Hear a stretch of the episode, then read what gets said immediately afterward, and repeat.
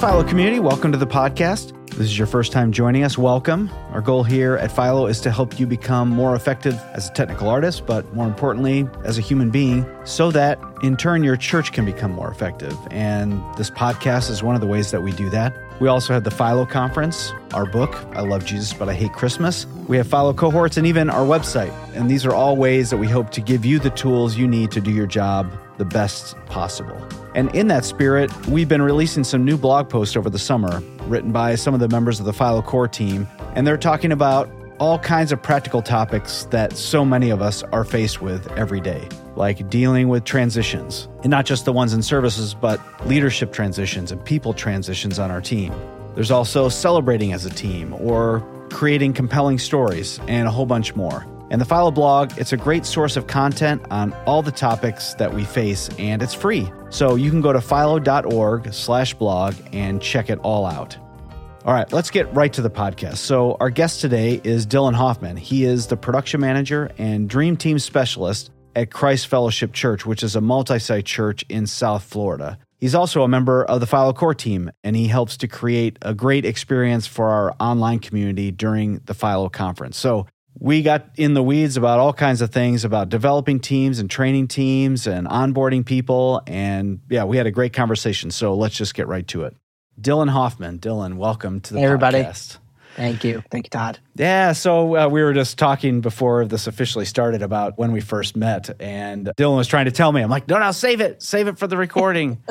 Because you know what? If you have a really good take, there's a chance it'll never be as good. So you got to yeah, save, save for that one time. Yeah. 100%. So what do you recall? I so I remember meeting you in person at FILO 2017. Okay. Passing you in the hallway. Hey Todd, what's up? And just having a brief conversation. and then really, I think our friendship kind of developed in the first cohort yep. that we uh, did in 2021. I okay, believe yeah. it was. Yep, that sounds um, right. We were in the first cohort. I met Wes, I met a ton of awesome people, but were in the very first cohort? I think it was in the second. Like it was like second, back to yeah, back. Yeah. So got it. Um, uh-huh. Um, I think the first one got full like instantly, and I was like, yeah. "What the heck?" Well, I guess I have to be on the next one. So I was like, "Chelsea, get me on the list for the next one." And so, yes. Yes, that's what I, I recall that too. And it's so funny. I mean, everybody listening can relate to kind of what it's like to be on a Zoom call with someone. And, yep. you know, you, you have some sense of who the person is. But yep. I want to say then the following FILO, in 2021, you yep. came to FILO and we bumped into each other. And. I basically put my foot in my mouth because the first thing I said is, wow, you're a lot shorter than I would have imagined. Um, anyway, yeah. Yep. Yeah. yeah. and it's funny because uh, everybody says that as well. Every time I meet them for the first time, I'm like, oh, they're like looking down at me like I'm a child. Yeah. I look like I'm 12 already, and then the height doesn't help. So like, yeah. it is what it is. Oh, that's funny. But since then, now you're a part of the core team. You helped us produce the online experience this year. Yep. I think for us, we're always trying to make improvements as we go, and you really helped kind of take that yeah. to the next step. So thank you for thank that. You. Yeah, thanks. Why don't you tell us a little bit about who you are and what it is you do, and then maybe the story of kind of how you got to where you are yeah. today? I am from sunny and as of this recording, hot West Palm Beach, Florida Oosh, is hot and humid. And so everybody thinks South Florida is awesome until you get to summer. I don't understand why they come on vacation during this time of year, but That's crazy. kudos to them. I work at Christ Fellowship Church, and I am the production manager of our Stuart location, as well as uh, the Dream Team Specialist. So, what that really means is I'm in charge of helping onboard, train, develop, and care for all of our production volunteers church-wide, over 14 campuses. Okay. So, really, I feel like I've had a heart for volunteers since I was a volunteer, even. It's been 20 plus years ago now. I started most like anybody else, like sneaking into the sound booth and trying to fidget with things and break things, um, being that annoying little pesky kid. but man, production was like where I felt at home. Uh-huh. And so I've been poured into over the years. I think just where I'm at, I want to pour back into others as they kind of are along this production journey. Mm-hmm. Yeah, cool. So you started as a as a kid, like a lot of us yep. did. How did you end up choosing it as kind of a career path? Did you did you start then working at the church you were volunteering at, or yeah. So I, I wanted to be a lawyer for so many years. Like that was the awesome. thing, but I couldn't lie well. So, and I didn't forget about lying. Uh, sorry if you're a lawyer listening to this. I mean, but uh, all that to say, Dylan's views are not the views of the FILO community. I don't know. I'm kidding. Some I'm sort of kidding. I'm kidding. I'm kidding.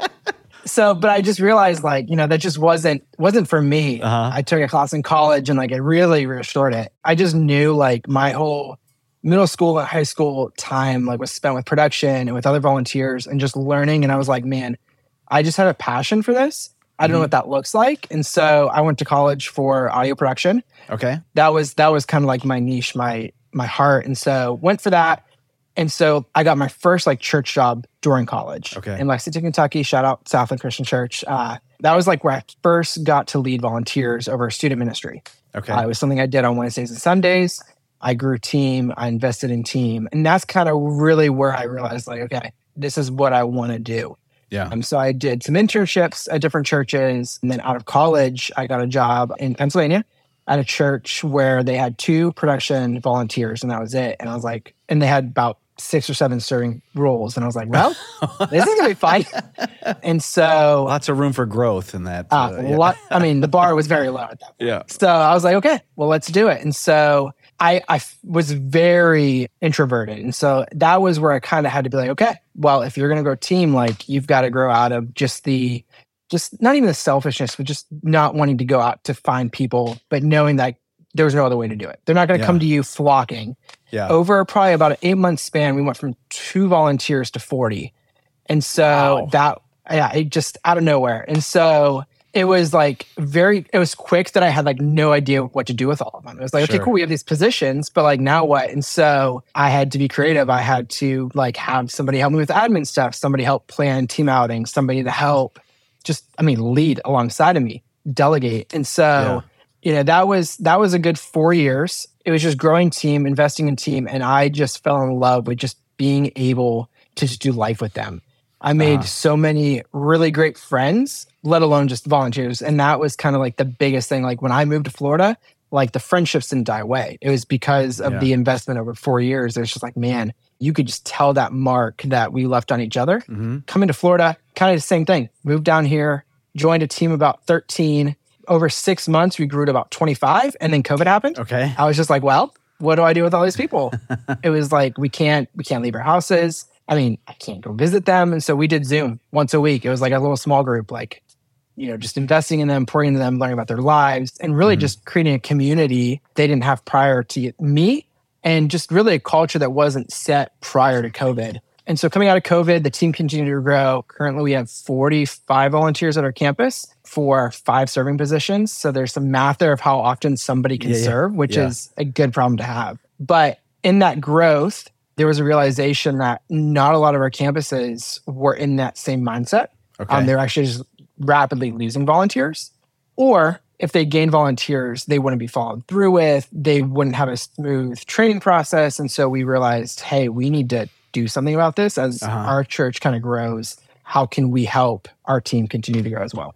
Very cool. So now being responsible for all those things that Yeah. you saw, okay, these are a challenge. We got to do something about it. I'm all about like solving the problem that's right in front of me. Like this didn't work Yeah. last weekend. Let's jump in and make it work so that, you know, Yeah. it works great for next weekend. And, you know, making sure that the team is full for the weekend was never my favorite thing to do. Yeah. And so now it's your job, you know, to you know Yeah. make sure that the team is doing good and that people are onboarded well and all that stuff. Like, has that been a challenge for you to kind of switch off a little bit of the production brain and focus on like the team building part? I think yes and no. I think because I see what the potential could be, that's kind of the driving factor. I think back to like when I kind of stepped into my my campus right now, like I just saw like, okay, here's a challenge. Like, what can this be? Like, what is mm-hmm. its full potential? And so obviously production for a lot of us, it's like woven into who we are. Everything we do, whether we're sitting at home watching something surround sound or we go to a Yeah. concert, like Yeah. it's all woven in. And so I think even with switching it off to like this side, it's still woven in. It's people people come to mess with gear, but they really come for the community. For Um, sure. Whether they say it or not, they're not they're not going to say that most of the time, but they come for that. And so my heart really is just what can we do to make this community better? Well, that's cool. Like as far as onboarding people or training volunteers feels like a giant puzzle to solve. Yeah. I mean, is that something that you've built in systems for this is what it means to onboard people. This is what we're training them to do or to Yeah. be about, or like how, how did you develop Yeah. that kind of setup? Yeah. So church wide, we have a central like we call them dream team coordinators, and they they're the ones who kind of set the process for the entire church. But kind of when I started, they were also going through a revamp process, and so I was kind of able to come alongside of them and be like, "Hey, here's some pinch points even our department is specifically feeling." And so we were able to actually work alongside one another and revamp our system to something that's simple, something that anybody on the team can do, but really just accelerates somebody's onboarding process. So we kind of Right. came up with a four step process, which is somebody signs up, we immediately have a ministry conversation with them. So, hey, tell me how you found out about Christ Fellowship. Tell me about your relationship with Jesus. Why production? What do you hope to kind of gain from this? And we kind of take all that and we make sure they're a good fit for the team. Okay. Um, and then if they are, we just run a background check and then we get them on team. Like Okay. there's no reason why it should be this elongated months long thing. So that once they get through the background check and we welcome them, we get them into a training rhythm to, you know, figure out what's the best place for them. Audio, video, lighting, maybe it's a different space, maybe it's leading a team in a different ministry Okay. Really from there is we're still working through what the onboarding looks like because for a lot of our campuses and i feel like for a lot of people uh, sunday morning is kind of just where we say here you go we're going to train you and Right. good luck like Yeah. Yeah. the most high pressure part of the week we're just hoping that they do great Yeah. and that they don't feel any pressure Yeah. and so we're working on what does that look like, whether it's some video modules before they sit down for the first time, just to give them a foundation and a breath of fresh air, where they're like, oh, purpose enters spacebar. That's easy. Yeah, like right. and gives them a sense of confidence before they come in. Like, I know what a spacebar is. Great. I can come in and learn that. Or learning how to frame or what a gain knob does. And so we're working through a lot of that right now from a training aspect to make it not fast, but faster than we've been doing. And also just the knowledge is there for them to set them up for a win. Now, are you getting a lot of your volunteers through some church wide process, or do you have some other way that you're finding volunteers? I think it's a little bit of everything. We have a class called The Journey. That's where we learn about, you know, the church culture, the history of the church. So people come from that. But I think a lot of the time it's word of mouth. I think it's the culture that we're setting just breeds people wanting to be a part of it, or they walk in and they kind of see what's going on. and They come back to the booth.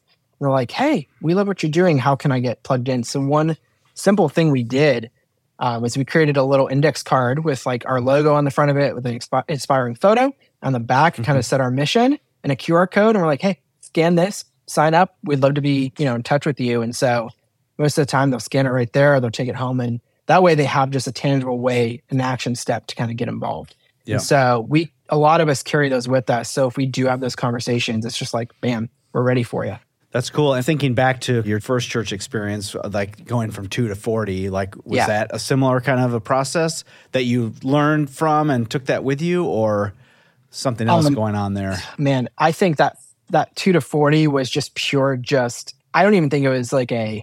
I can pinpoint something. I think it was honestly totally God. As the church grew, as we were building that culture, I think people wanted to be a part. Okay. There wasn't really a process. It was just like everybody flocked. I'm like, I. It was just figure it out. Sure. Yeah. Um, and so I think taking some of what I did there here, um, obviously here is a little bit more structured, but interjecting some of that I think was helpful because I was like, okay, if we have an influx, what do we do? Like one of our conversations right now is two of our campuses just have way too many people for like positions, even campus wide, whether it's students or young adults. Like, what do we do? So we're talking right now, like, what other positions can we create out of thin air to make Sure. it, you know, um, worth it for them, but also just to alleviate some of our pressure. And so it's just encountering something new every day.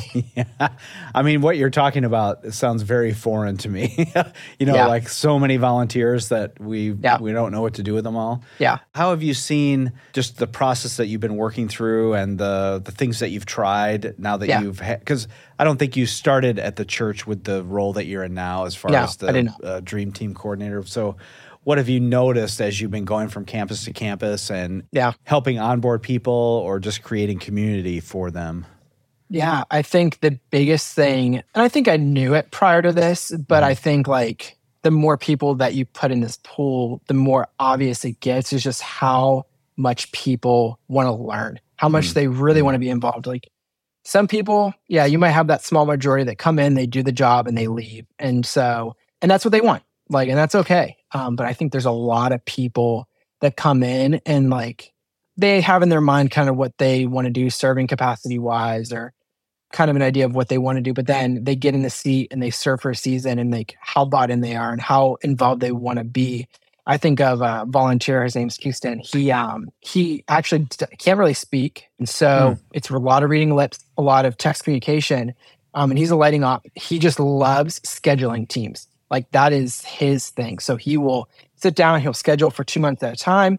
He'll follow up with people, but like that's what he loves. And mm. so like just you know to me like cool. It's admin work. Like I can do it, but I don't get joy out of it. But like to have somebody who signed up to serve as a lighting op who wants to do more and then do that.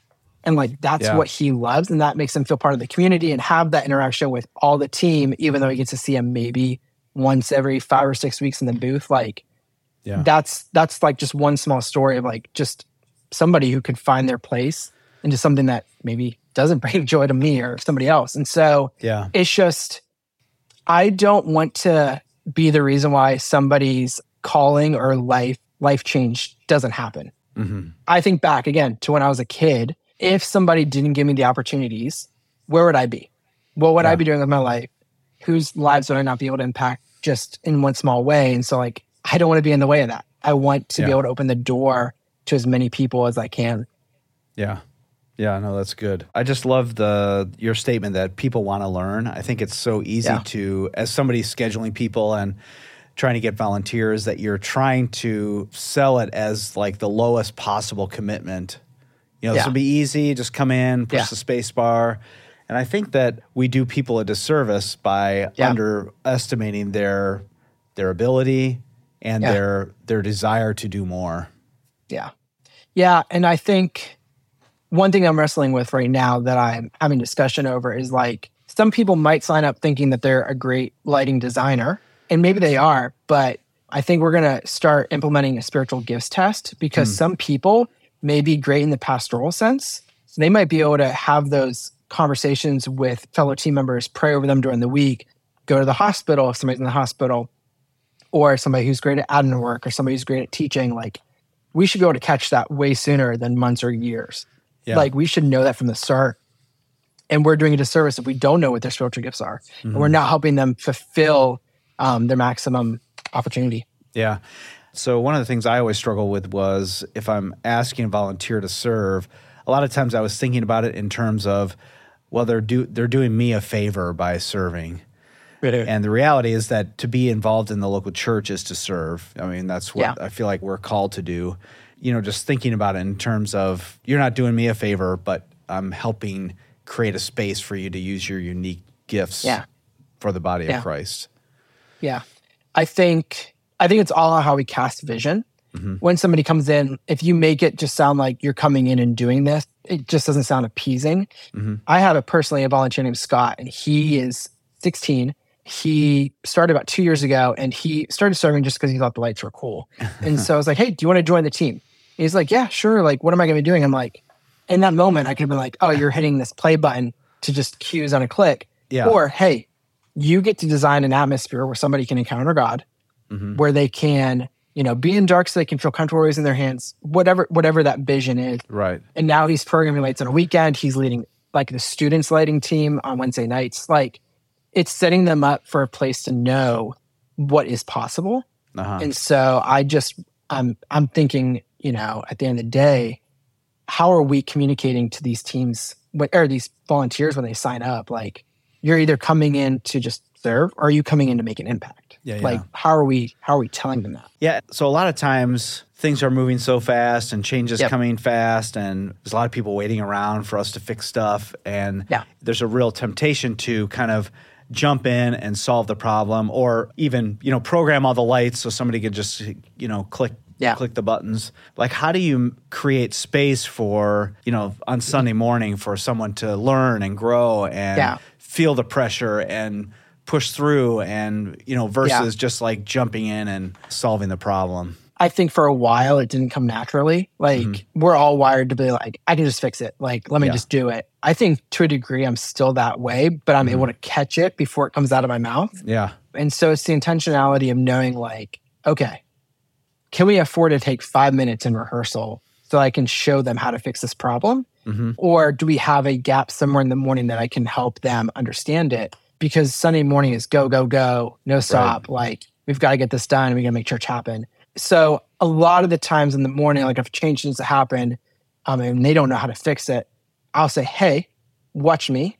After services, let's connect for 10 minutes. Let me show you how it's like, you know, this can happen. Because a lot of the time they know the times, they know what it takes. Right. And I don't want them to either feel rushed, but I want them to feel intentional that we're, we're wanting to take the time to teach them. sure. And so if you do that and you give them the space outside of or even a rehearsal, so after service is over, room is cleared, fluorescent lights are on, hey, let me show you what I did earlier and let them just mess with it. That Yeah. breeds a little bit more of a learning ground than like the midst of the chaos. And I think that honors them as well. Yeah. Yeah. I was talking to somebody earlier today and we were just talking about, you know, taking a vacation. And, you know, part of it is preparing your volunteers for you to take a vacation happens before you're actually on vacation. Yeah. You know, encouraging your volunteers to not text you when you're on vacation if something's not working. If if there's a muscle that gets trained for problem solving in the moment, you know, Yeah. like I said, I tended to jump in and solve the problem, and then okay, you Yep. got just keep pushing the button. Versus, Yeah. yeah, let's turn you into a problem solver so Yeah. that you feel empowered to fix things Yeah.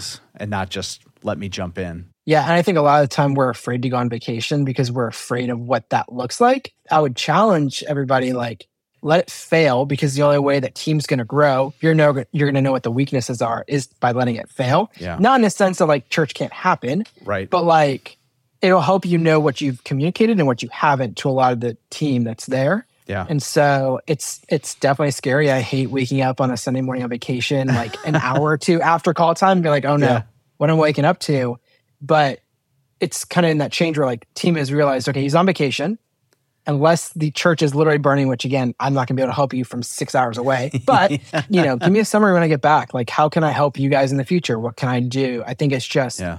and setting that up in advance. Don't let them like fail and be like, "What the heck?" He did, but like say, "Hey, I've given you what I can give you, and if I Mhm. forgot something or if something comes up that you don't uh, know or that you know you don't remember, or I could have taught you better. Like, let me know. Like, let's dig into that. So that Yeah. way, you guys feel prepared and honored."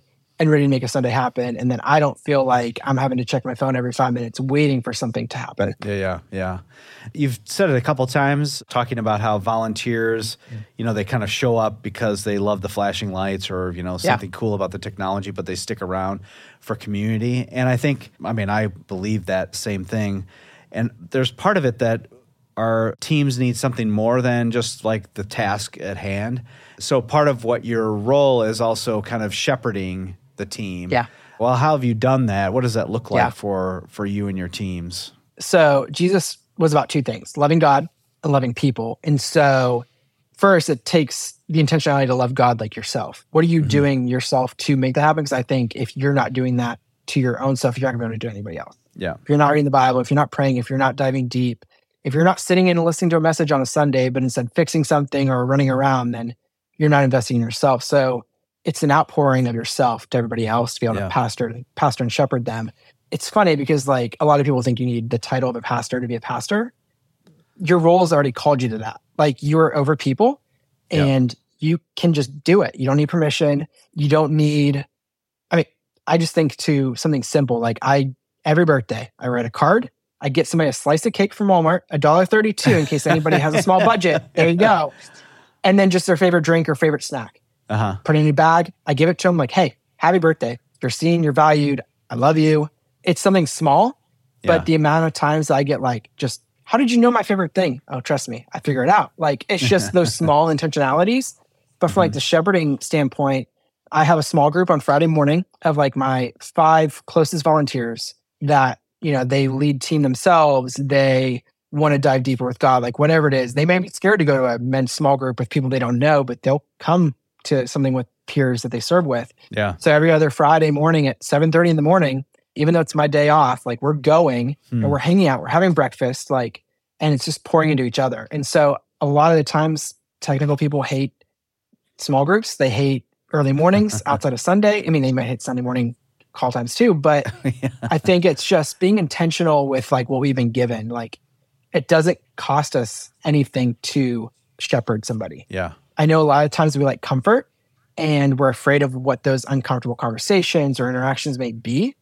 Yeah. But those interactions are going to be what grows you as a leader, but also Yeah. that individual in their life with God, in their life with their wife, whatever it is. I think it's just we've got to start pouring into them outside of Sundays in some capacity. Yeah. So I was just working an event. The stage crew and the video team were all volunteers, and I don't think I I didn't have it in my mind to like I got to make sure that I talk to everyone. Yeah. But I found myself just kind of going around and hey, how are you? And what have you been up to? And how's your family? And uh, just talking about the event itself, uh, you know, how it was going. And then I just sent an email to everybody, you know, hey, thanks for serving, and it was great to be together and make something Yeah. awesome. And and if there's any way, you know, that we can improve the the process for next time, you know, I'd love to to know your thoughts. And I got an email back from somebody, and she just said, "Thanks for the email," Yeah. and just felt great to be seen. Yeah. And that was it. That was her whole email. Mm. And I just like how important it is for people to feel like they're a part of something. And I, you know, in in the world of production in the local church Mm. or maybe production just in general, you're generally only getting feedback when things are going wrong. Yeah. And so to provide opportunities for people to get, you know, just like human interaction that has no Yeah. bearing on their performance, I think is so important. Yeah, I uh, I did something scary this year for myself. I I love feedback, but I'm still nervous about it. And Yeah, so yeah. one thing I did is I took a Google form, I made it 100% anonymous, and I sent it to the team. I said, "Hey, what did we do great this past year? What did we do that we could have done better with? How have I been as a leader? hmm Or do you feel seen or valued? And what can we do uh, to make your volunteer experience better?" Yeah. And so I was like, just I would refresh the page every five minutes, just waiting for the responses. and as and as they came in, it was like they they were all overwhelmingly positive. Mhm. It's hey, you've made me feel seen. You guys actually care about me. This is the place that I look forward to every every week. Mm. And just like little things like that, it's like, man, in my mind, I'm thinking the worst about my leadership, Mm. but this just shows like just a small piece of how much of an impact like the church as a whole is making. I'm like, okay, I got to keep getting that feedback because I think that feedback is important from the people that are in the trenches every single week with you. Yeah. So- Yeah. Yeah. And I think just thinking back on this event, like there were some crazy, hairy moments production wise. And Yeah. I was definitely running around like a crazy person, but it wasn't the whole time. And Yeah. I think it's so easy to, I mean, you know, okay, true confessions time. You know, we all start writing emails when the message starts. Yep. I don't think I like on purpose uh, was just not doing that, but I was just making it a point to connect with others and Yeah. you know make it about the people. It was a great reminder. We couldn't have done it without those people. Yeah. and they wanted to be there, and yeah, so to create a great atmosphere where they're feeling. I don't know if shepherded is the right word, but you know, felt like a part of something and Yeah. to be felt to feel Yeah. seen. I uh, I wrote a quote down. Dr. Andrew Johnston, who was at FILO a couple years back, he Yeah, yeah. he said, if you want your team to step up and take care of business, you need to step up and take care of them. Their fingerprints on everything that you do, and you're responsible for them. Hmm. Like, man, I if I didn't take care of the team, if somebody doesn't take care of a team, like, I just can't even imagine like just what that person feel. I'm coming in, I'm just doing a task. I'm not seen. I'm not cared for. Like, if if you don't know that somebody's in the hospital, if you don't know that somebody's about to give birth, if you don't know, you name it, if you don't know even people on your team's kids' names, then Mhm. what are you doing? Like, you've Yeah. got to take that step back and like look at them first as who they are. They're Mhm. loved by God. They're a child of God. They they're there to be shepherded and pastored. They're not Yeah. there to just do something for you. Sure. I would be curious, just this is maybe more of a personal question. Just Yeah. if you go back to your time in Pennsylvania, Yeah. so many of us tech people, I would put myself in this category, like I'm after the cool, the next cool thing, and the Yeah. how do I, maybe not budget wise or whatever, but how do I, I'm going to try something new with my switcher or whatever, and it ends up taking all week to you know solve the Yeah. problem. And I think it's just so easy to get caught up in those things versus Yeah. the people side.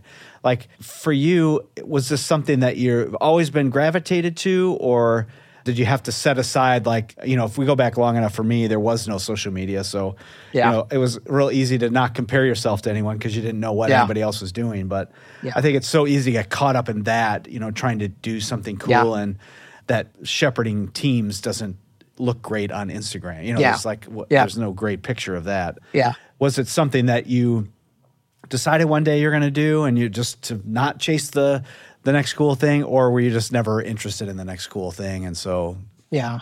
I think there was a season where I was, I, I mean, 100% vulnerable, like just seeing gear and knowing, oh, cool, I could get this, I could post this. People were like, oh, look at this guy. That that was a thing probably for about a year or two. And it was Mhm. like, that was what engulfed. Like, let's go to conferences, let's check this out, let's have them come in and do a demo, let's fight for budget for this item. yeah But then there was one week where one of the volunteers, he was like, I came in this morning. I almost came in high. I almost came in drunk, Mm. but I knew I'd let you down. And I was like, I didn't know any of that. I didn't Mm. know that he was struggling. Like, and it hit. And I think I went home. I made it to that Sunday.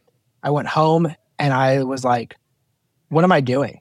Like, Mm. And this is when the team was 40. So, like, this is one of 40. So I'm like, what is everybody else dealing with? yeah what what are they coming with on a Sunday morning? And I'm not I'm not taking five minutes out of my week to call somebody. yeah And so that's kind of when in my mind like team nights kind of started happening where I would put 10 minutes on my calendar every day where I would just text a volunteer. Like hmm I had to sit there and be intentional about it. And I didn't have anybody at the time to tell me, here's how you do that. Because you Yeah. can have everybody on Facebook tell you how to run a switcher or fix a ProPresenter problem, but there's not a lot of people that can tell you how to care for somebody.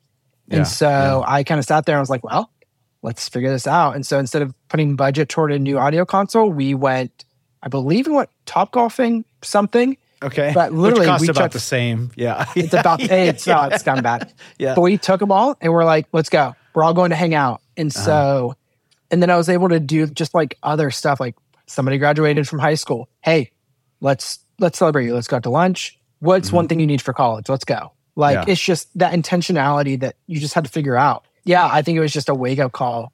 And so then it started to become, I know all of these people's like craziness at home. And then they all were like, well, what are you going through? And I'm like, oh crap, I have to be vulnerable now too. Like, Yeah. goodness. Nothing? So, um, nothing. I'm good. I'm great. But yeah, it's just, it just came out of a place of like, Hmm. just a wow. Like, yeah yeah, just wow. this is going back a lot of years, but I was in a like we were analyzing the budget and trying to figure out what should we be spending money on and not. And it was Yeah. like a group of people from different departments, like a church wide kind of looking at the budget. And we were talking about like there was a, a line item for like sending flowers to someone who has a, a death in the family or Yeah. something like that. And somebody in the group was, they were like, this is the stupidest money we've ever spent. and we were all sort of like, what? You can't say that. Yeah. He's like, we should not be buying flowers that no one's going to remember. We should be showing up. Yeah. We should be going to the funeral. We should be showing up for the family, the meal or something. Yeah. And that hardly costs anything. Yeah. And I think part of shepherding people, being in their lives, requires the time to do that and Yeah. setting aside the other things to do that. I mean, you even said, you know, 10 minutes a day to write a note to a volunteer. It's like it has to be, we have to make time for it. Yeah. Or else everything else will kind of squeeze it out. Yeah. And I just, so we had um, a relatively close friend, uh, definitely a friend of FILO. Her, her mother passed away. And so, you know, Chelsea was like, hey, I think I'm going to go to the funeral. Yeah. And so it was like a day off work or whatever. I'm like, absolutely. I mean, don't even think Yeah. about it. And, you know, uh, I was talking to that person just the other day, and she was like, it meant so much to her that friends showed Yeah. up, you know, unannounced. She's never going to Yeah. forget that. And she feels cared Yep. for. And, you know, in this particular example, they had to fly down, you know, to the funeral. But, Yeah. uh, you know, it just, it's our time that, that we have to spend, not necessarily Yeah. budget money. I've learned to to make that switch on my calendar where cool, I can have meetings. I mean, everybody has meetings on meetings, uh, Yeah. meetings about meetings. And so it's like, what do I need to do? Like, what is my I call it an MIT, like what is my most important tasks of the day? And Mhm. always number one is always like checking on somebody. So I have my list and I just cycle through like who am I, you know, checking in on, who am I calling, who am I texting? finding out what's going on in their life. And so one of the other things I started doing for 10 bucks, you can get a thousand thank you notes. And I'm, I've tried to get in the mentality this year of just thankfulness. Yeah. Because I think I thought I was thankful until you sit down and you try to thank somebody for something and you're like, man, I've never actually like sat down to think about this. So like I have not done good lately. I will admit this will get me back on the band on the wagon of this. Yeah, but yeah.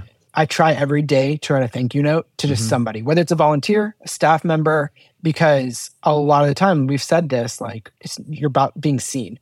Yeah. And so I'm not trying to find like something generic, like, hey, you're a great worship leader, your voice is amazing. No. Yeah. Hey, thank you for the way you led in this way, or thank Yeah. you for the way that you helped me with this. Like I think it's again, it's that 10 minutes a day. Like, what can you do to add value to someone? Yeah.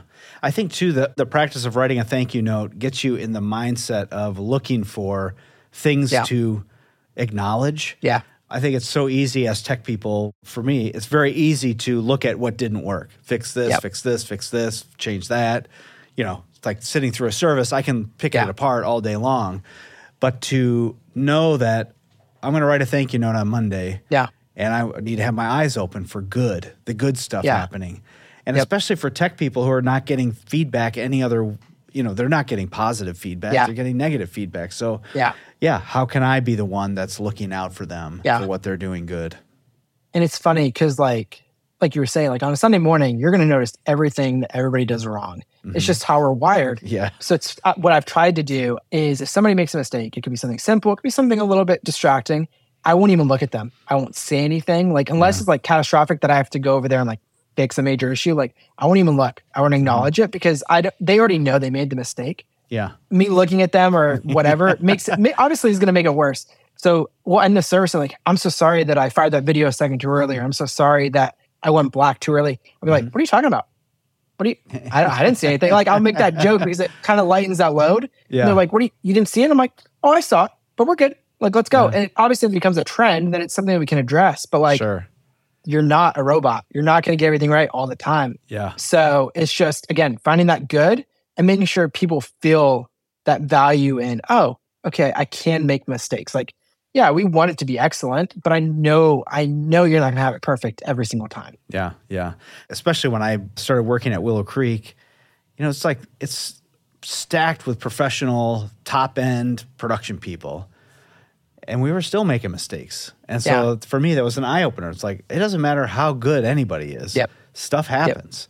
Mistakes happen, human error, you know? Yep. And so it needs to be okay. You know, they're going to make mistakes. And those, Yeah. so it's probably okay for volunteers to make mistakes. Everybody Yeah. is going to, it's going to happen to everybody. And yeah, like you said, if it's a pattern, that's the problem, but Yeah. not not the one-off mistake. Yep. It's something to learn from and get better from. Yeah. And it's, I mean, you get, and we can say this all day long, but the other thing we got to keep in mind, we got to communicate that to leadership too, because they're going to be like, a mistake. Oh my goodness. But I think if they know the heart behind what you're doing, that builds trust. Like, or texting in the moment, hey, I saw that. We're good. Like, because they think everything is perfect. Every, you hit spacebar. What could go wrong? Like, yeah, right. How hard can it be? yeah. Yeah, come on. so I think it's just that over communication. And Yeah. so, like, if you're telling them, hey, here's how we're getting better, here's, I try to preface when somebody's first Sunday solo, hey, this person is their first Sunday solo. We've done everything we can to set them up for a win. Mhm. Just heads up. Yeah. Say it to the worship leader. I say it to the campus pastor. Like, just give a heads up. Because at that point, when they see a mistake, they know, like, okay, cool. Dylan's on it. He's working on it. Oh, this person's new. And a lot of time they'll come back after service and be like, hey, great job. We know it's your first Sunday. Like, thank you so much. Like, Yeah. because they get the same thing. They understand. Yeah.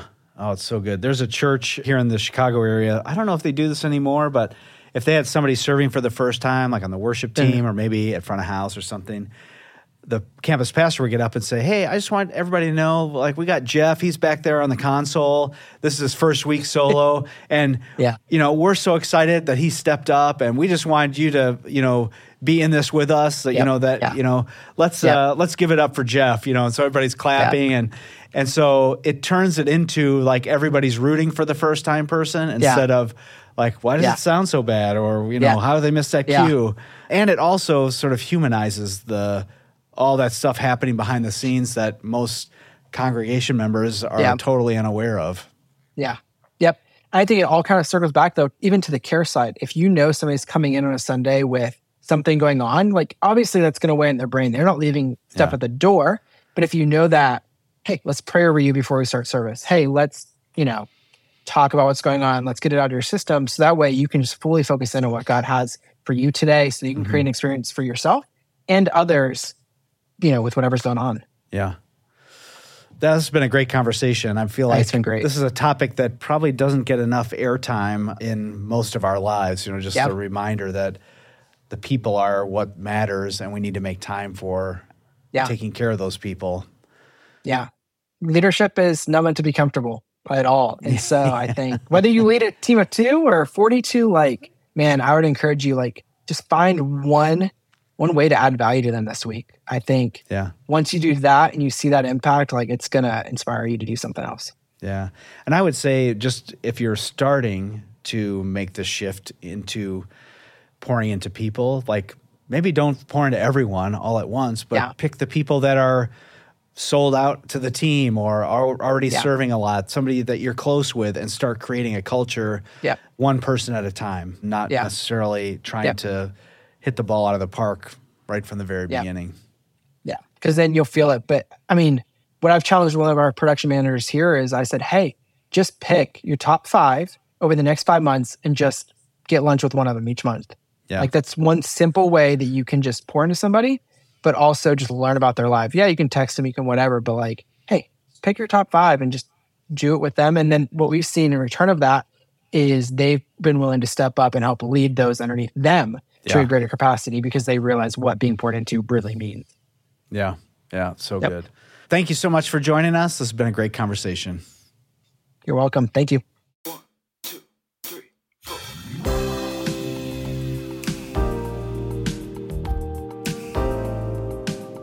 Few things I really liked about our conversation was the idea of developing a process to onboard volunteers. So instead of just winging it with each person, being intentional about creating repeatable steps to follow to get people involved. Maybe not simply to get them involved as quickly as possible, but also to find the best fit for each volunteer. So developing a process. I love that.